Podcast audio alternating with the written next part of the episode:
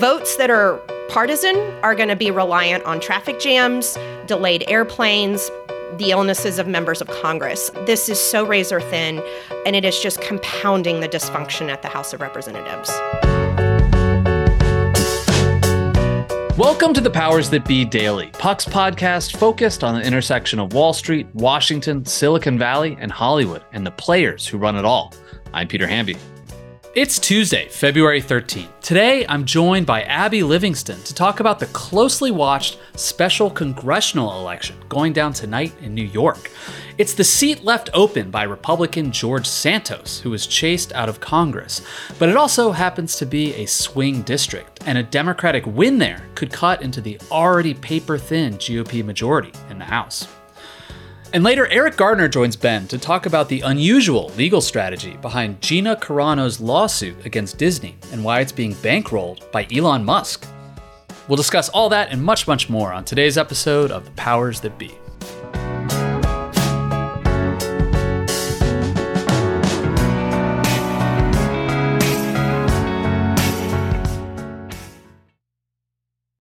Tired of sleeping hotter than hell? I sure am. I sleep hot. There's something crucial about sleep that eludes us when we're too warm, too uncomfortable, and too caught in the web of our own thoughts to drift off. And while curiosity fuels our days, science tells us that cool sleep recharges our nights. That's where ChiliPad by SleepMe comes in. Meet the bed cooling system that elevates the quality of human life through cool sleep. The ChiliPad bed cooling system is your new bedtime solution. I love it. It lets you customize your sleeping environment to your optimal temperature, ensuring you fall asleep, stay asleep, and wake up refreshed. ChiliPad works with your existing mattress. It's a water based mattress topper that continuously controls your bed temperature from 55 to 115 degrees, allowing your body to rest and recover. This isn't just about escaping the heat, it's also about optimizing your sleep for better health, more energy, and improved physical and cognitive performance, which I obviously need hosting a podcast. Chili pads are designed for one or two sleepers, so if your sleep partner likes to sleep at a different temperature, or you only need it for one side of the bed, that's okay too, and we know that's crucial. Plus, you can schedule automated temperature changes to trigger deep sleep. But when I'm at home, Chili Pad solves those problems. So trust me on this one. Visit sleep.me slash powers to get your ChiliPad and save up to $315 with code POWERS.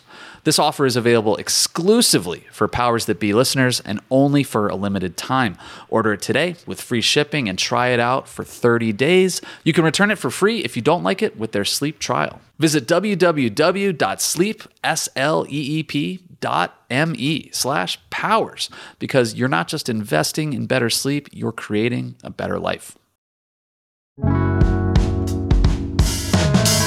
Happy Tuesday, everybody. Welcome to the Powers That Be. It's February 13th. If you're a dude listening out there and you're trying to find a restaurant reservation for tomorrow night, just stop. Just give up. You're only going to get that like 5:30 table or maybe like a fixed price menu that'll cost you an arm and a leg. Just don't cook. Do something romantic at home. I'm joined today by Abby Livingston to talk politics. Abby, how are you? I am great. How are you, Peter? I'm good. Hey, I want to talk to you about what's happening in Congress because you and I haven't had a chance to catch up since the mayhem of last week the failed impeachment vote, the immigration bill, Mike Johnson's uh, current status. But before getting into all of that, RFK Jr., his super PAC at least, ran an ad during the Super Bowl late in the first half. I thought it was pretty good, actually. Kind of came out of nowhere and, and was a little bit of a surprise. His family obviously didn't like it. they said it, uh, you know, ripped off a JFK campaign ad from 1960, and RFK Jr. and his family have been feuding over vaccines, etc. Like the family has sort of excommunicated him, actually. But I don't know. I'm curious. Just you know, put on your political hat. What did you think about it? I assume you saw it when it came on. Oh, I, I love all things Kennedy Kremlinology, so I am here for this. Um, what struck me as interesting was the inciting incident, or at least what it seemed like made some of them step forward, was the inclusion of a photo of Eunice Kennedy, uh, John Kennedy's favorite sister. And so Eunice's children, the Shriver branch, came out with mm-hmm. a tweet from Bobby Shriver that was retweeted. And what it struck me as fascinating is I've wondered since this started and has continued to get traction, is there a point where we have a like direct to TV ad with a bunch of Kennedys? And if that happens, what I thought was really kind of fascinating was I kind of thought about it. And of this next generation, there are only two who are really nationally famous, and one is currently a diplomat, Caroline Kennedy, and the mm-hmm. other is Maria Shriver, who retweeted her brother. She was an NBC Network News star, um, former First Lady of California. And it was just their reaction. And I just kind of wondered like, is there a point where the Kennedy family feels obligated that they've got to get out there more than they have, which has been a series of statements and things like that? Yeah, that's a good point. I remember when Kennedy was running in the Democratic primary, a few of them put out statements, and then Jack Schlossberg, who's JFK's grandson, kind of a liberal heartthrob, came out and did like an Instagram story, basically like disowning RFK Jr. and warning people not to vote for him. But yeah, I can see that happening. I can totally see that happening because I don't. I mean, this ad is kind of the opening gun. We'll see if he gets on ballots. He's only on the ballot in Utah, and he still uh, has to collect a bunch of signatures to get on ballots elsewhere. But I mean, in terms of name ID and brand awareness, like I thought it was actually pretty smart investment. I mean, it cost seven million dollars to run a thirty second ad, but you know, well over hundred million people were watching, and most of those people, you know, aren't following the election very closely, and all of a sudden, you know, there's a Kennedy on on camera, an independent, uh, and perhaps that made people think about having another option besides Biden and Trump. And so third party candidates typically fade down the stretch. Um, you know, they, they underperform where they poll, but I don't think Kennedy's going to get less famous as the year goes on. Um, so I think I think that's a smart take on your part. Hey, there is a special election in New York tonight, in New York's third district. This is the race to replace George Santos. The Democratic nominee is Tom Suozzi, who used to represent New York's third district. The Republican is Mazi Pilip. Lots of outside money going into this race. Swingy district. Obviously, the Santos storyline makes it something people are paying attention to. I was watching CNN earlier, and they like doing special coverage of this of this race. And look, because the Republican majority in the House is so wafer thin, this race matters a lot. Is it is it a total jump ball tonight? I think most operatives I've spoken with will tell me that the polling they're seeing privately is within the margin of error. I think the gut instinct of a lot of people is Democrats probably win this seat based on the early vote, based on how much they're outspending Republicans almost two to one on, or more than two to one on uh, television, um, and the strength of Suozzi's candidacy.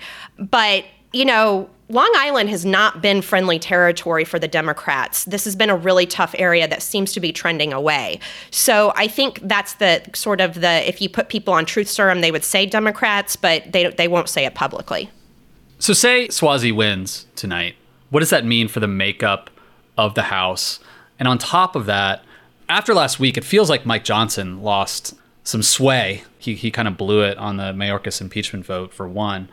So, say Suozzi wins, what does that mean for the Republican caucus?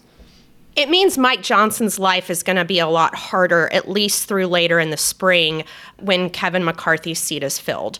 This margin is no joke. The impeachment vote failed on the floor, um, and it failed because Republicans assumed that a Democrat who was hospitalized was not going to come into the vote. And I think that's what this means. I, I mean, it would be a catastrophic type situation for Democrats to take back the majority. Um, mm. But I think what it in reality means is there is votes that are partisan are going to be reliant on traffic jams, delayed airplanes, the illnesses of members of Congress. This is so razor thin, and it is just compounding the dysfunction at the House of Representatives. So, what what is Mike Johnson's status with members of his caucus right now? Because last week was pretty embarrassing for him. I think there's a real i think there is an understanding he is a new speaker and has a lot to learn mm. um, i think there is also a very clear understanding that this is an ungovernable conference um, that if kevin mccarthy with all of his i mean kevin mccarthy was waiting more than 10 years for this job and preparing for it and um, if he's not able to manage this I, I, think we're coming to terms with the fact that uh, this was always an ungovernable conference and Kevin McCarthy has his flaws, but this this is just impossible for anyone. It does not sound fun, that's for sure. Abby, thank you for joining me as always. Thanks for having me, Peter. When we come back, Eriq Gardner's here to talk about an unusual lawsuit against Disney.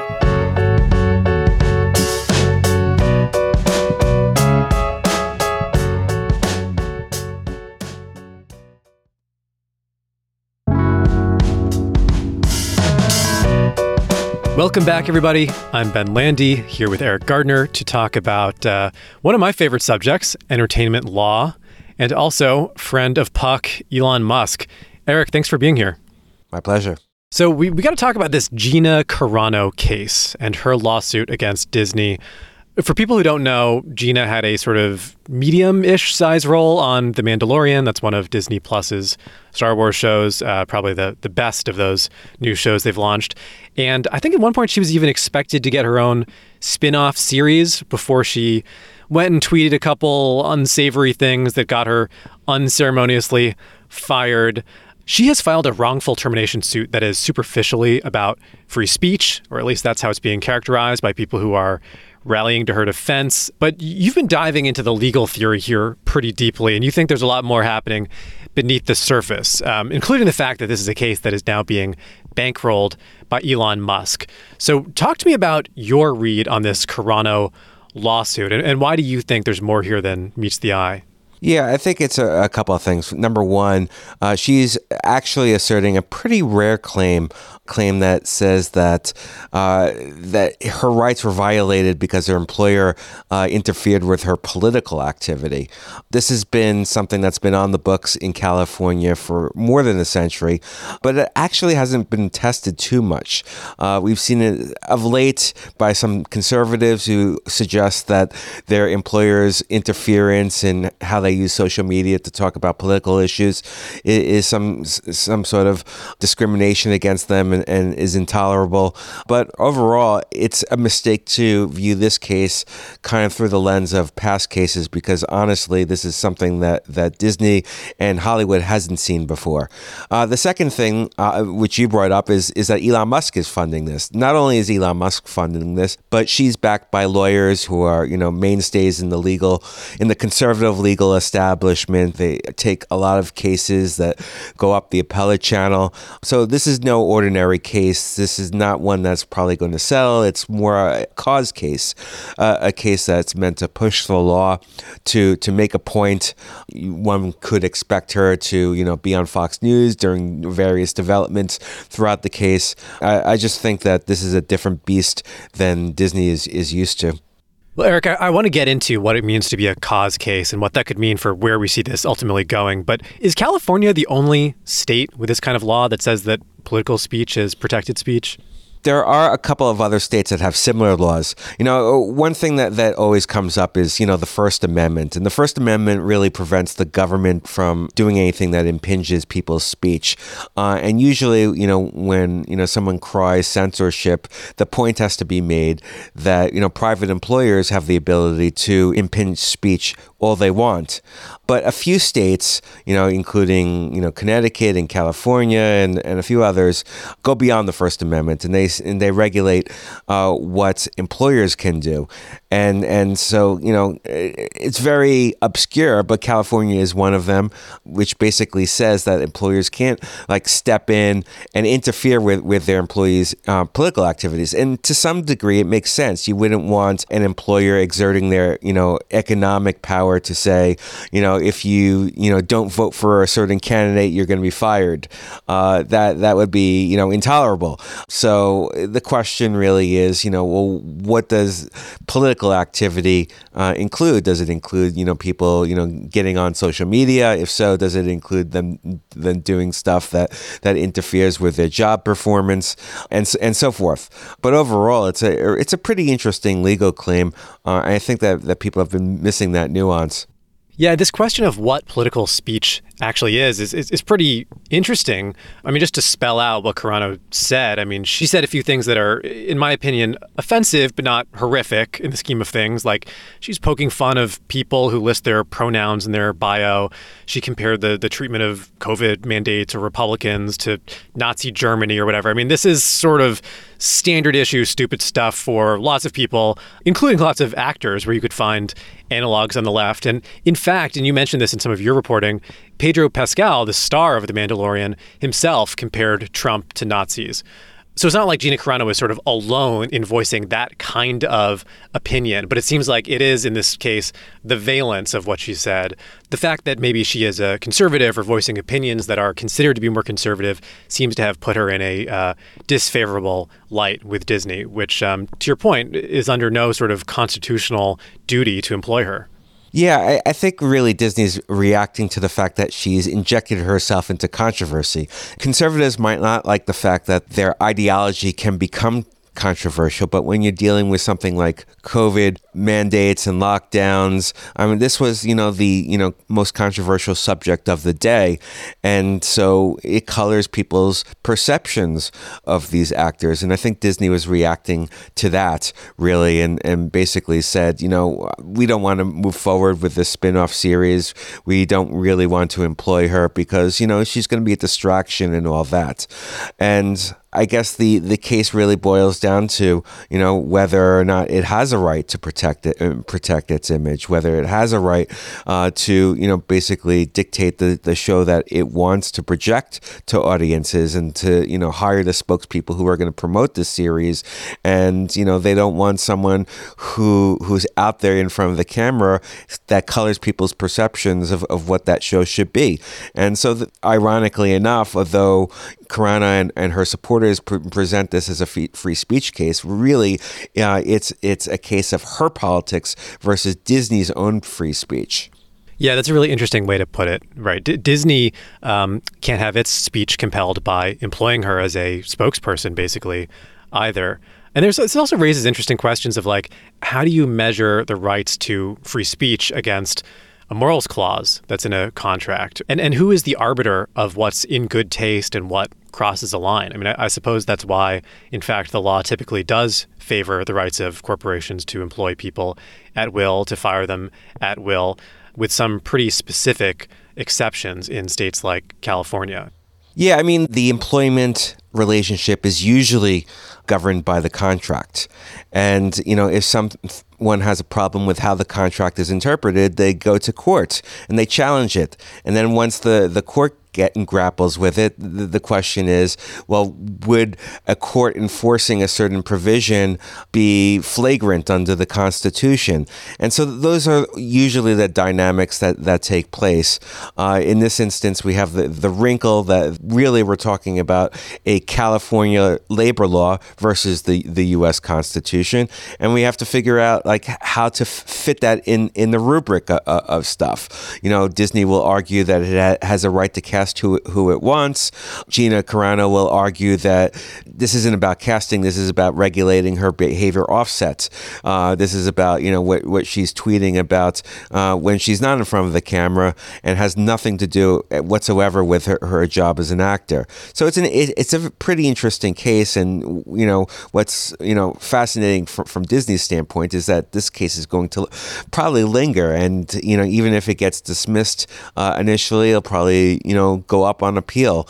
Um, it's well funded. There are, there are you know conservatives behind it who are watching it very closely. Uh, the discovery could be a fascinating process where, uh, you know, where Gina Carano and others, you know, fight for, you know, Disney's discussions about how to treat her and D- Disney's discussions about how to treat other actors who, who tweeted stuff. Uh, so, you know, I, I, I, definitely think people shouldn't shrug this one off. I, I think that, that, you know, as I you know delved deeper and deeper into this this controversy, I you know it appears to me to be something to, that can go places and should be uh, taken you know uh, seriously by by all. Yeah, Disney definitely seems to be preparing for that potential uh, eventuality. They've, they've hired Dan Petrocelli and Molly Lens at O'Melveny. Those are two pretty high powered, very high priced attorneys. But yeah, Eriq, you know, it'll be interesting to see how this works itself out. I mean, I guess it comes down to a question of whether Gina herself just wants to work again. Um, and, you know, one of the things that she asked for in this suit was to be re employed on The Mandalorian. I don't think that's going to happen. But does she want to be a, Hollywood actor, which presumably was her dream before all this happened? And she, she ended up going off sort of into the wilderness to star in a film for the, the Daily Wire studio, which I think only a handful of people watched. It made like 15 grand at the box office.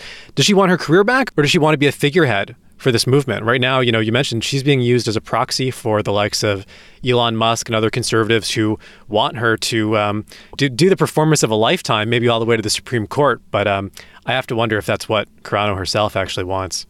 I think what we've seen is that regardless of whether she wants to be a Hollywood actress, she will not sacrifice her, her own political beliefs and she believes in it. And, you know, so she is going to be some sort of figurehead. Now, there are some conservatives in Hollywood that have made a good career out of it. Uh, some, you know, even get cast because they are uh, conservatives. There are you know producers out there who you know have funded a, a, certain segment of, of kind of conservative filmmaking. So you know I, I would expect that that that she's going to continue being a, a, Hollywood actor. The question is you know whether she's going to be hired by a, a big studio uh, in the future when you know this legal mess has is going on. Uh, that I'd be a little bit doubtful about.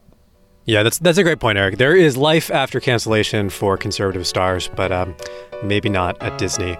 Got to leave it there. But Eriq, thank you as always. Uh, this was fun, and uh, we'll have you back on next week. Absolutely.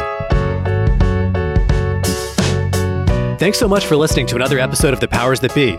As a reminder, The Powers That Be is the official podcast of Puck. We'd like to thank Ben Landy, Liz Goff, and Alex Bigler for their editorial and production guidance.